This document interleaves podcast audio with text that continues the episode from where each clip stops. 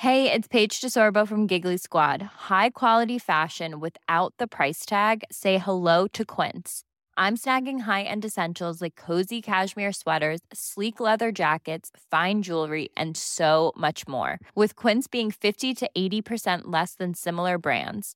And they partner with factories that prioritize safe, ethical, and responsible manufacturing. I love that. Luxury quality within reach. Go to quince.com slash style to get free shipping and 365 day returns on your next order. Quince.com slash style. Hi, I'm Maeve Marsden, and you're listening to Queerstories, the podcast for the monthly LGBTQIA storytelling night I run at Giant Dwarf in Redfern, with support from the City of Sydney. This week, refugee advocate Tina Dixson.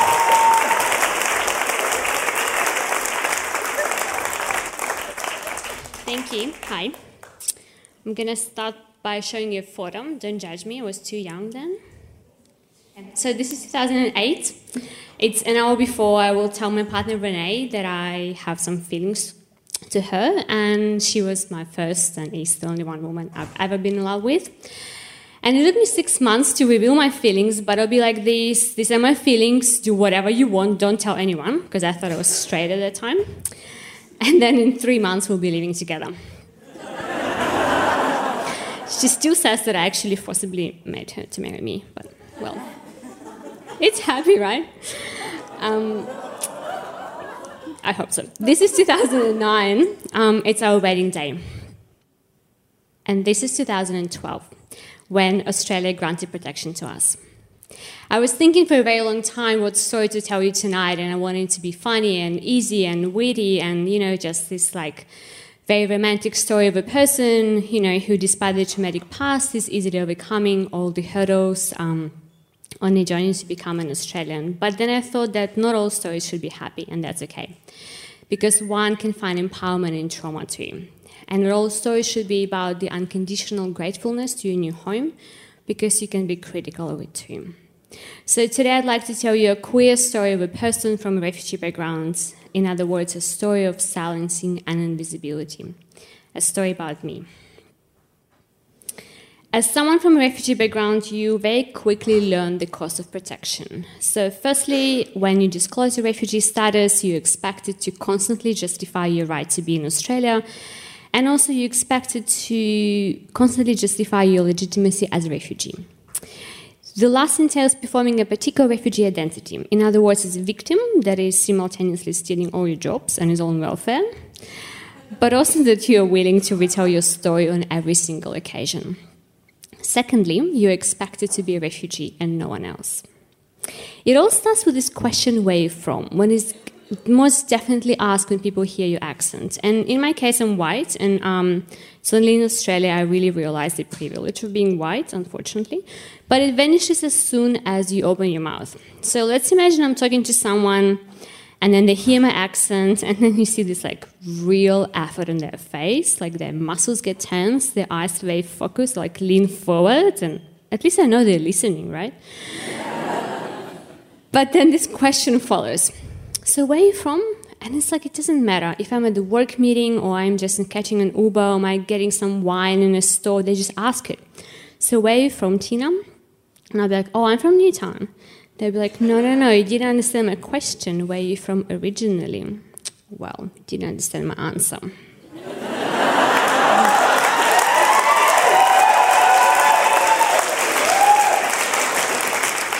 And you know, big love to Newtown forever. We're actually in Canberra now, bush capital, but you know, Newtown is just like in our hearts.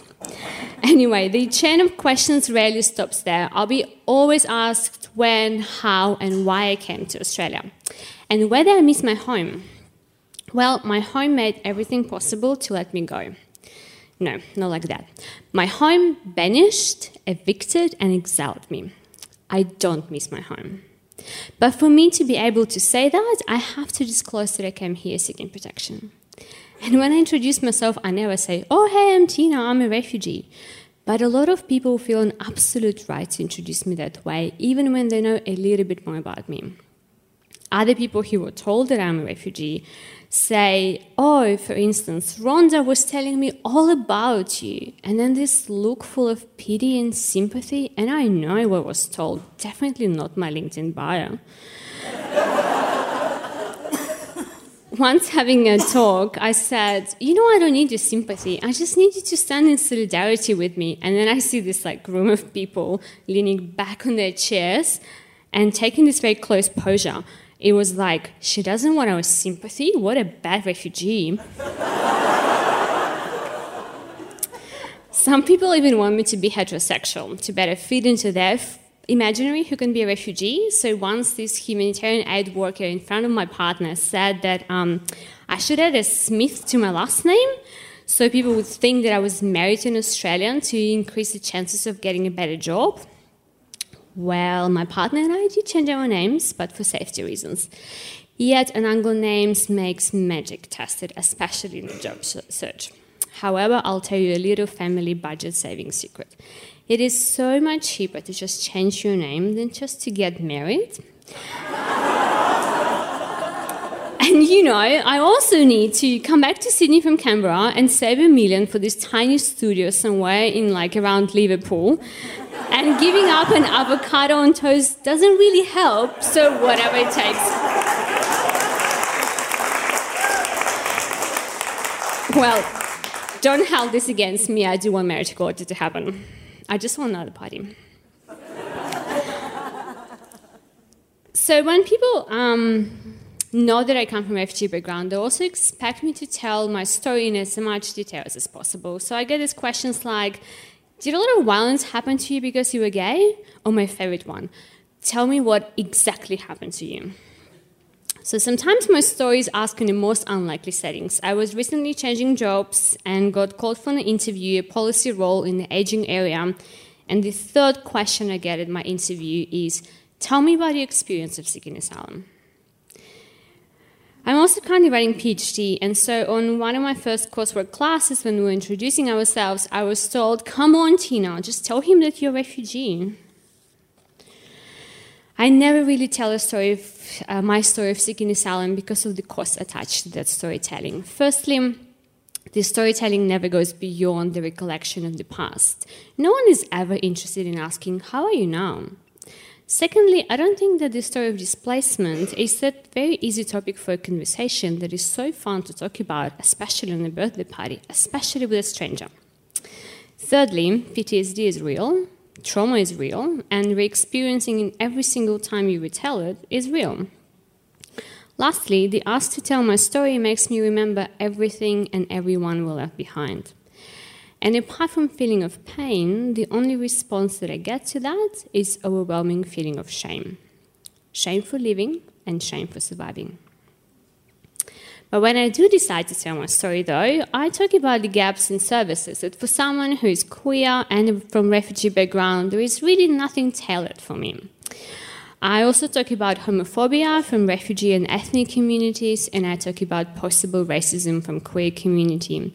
I talk how queer organizations do not want to talk to people via interpreters, and how sometimes trauma counseling services turn people away because sexuality is apparently an issue. I talk about the need to stop parading victimhood and vulnerability and represent people from refugee backgrounds with dignity.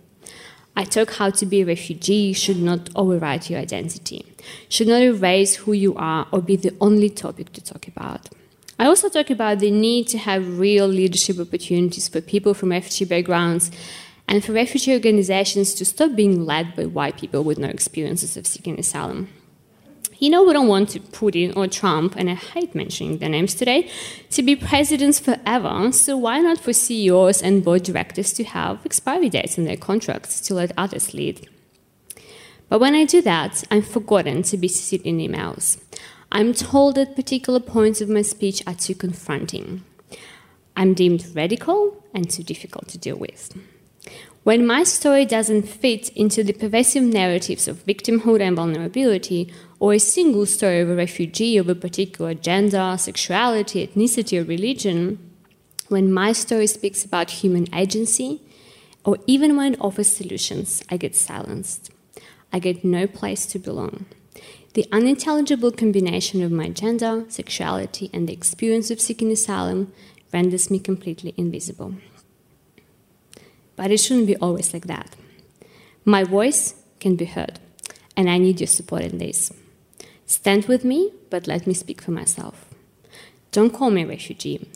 I'm a human full of hopes, dreams, aspirations. He was just forced to search for a new home. And even when home and exile become one, let me belong to this place.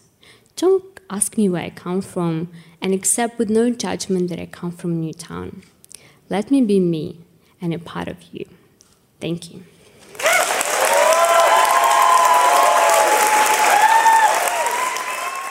Thanks for listening. For tickets to the next Queerstories, visit giantdwarf.com.au. To check out other events I produce and perform in, visit maevemarsden.com. And if you'd like advance or discount tickets to these shows, look me up on crowdfunding platform Patreon. Hey, it's Paige DeSorbo from Giggly Squad. High quality fashion without the price tag. Say hello to Quince. I'm snagging high-end essentials like cozy cashmere sweaters, sleek leather jackets, fine jewelry, and so much more. With Quince being 50 to 80% less than similar brands. And they partner with factories that prioritize safe ethical and responsible manufacturing. I love that. Luxury quality within reach. Go to quince.com slash style to get free shipping and 365 day returns on your next order. quince.com slash style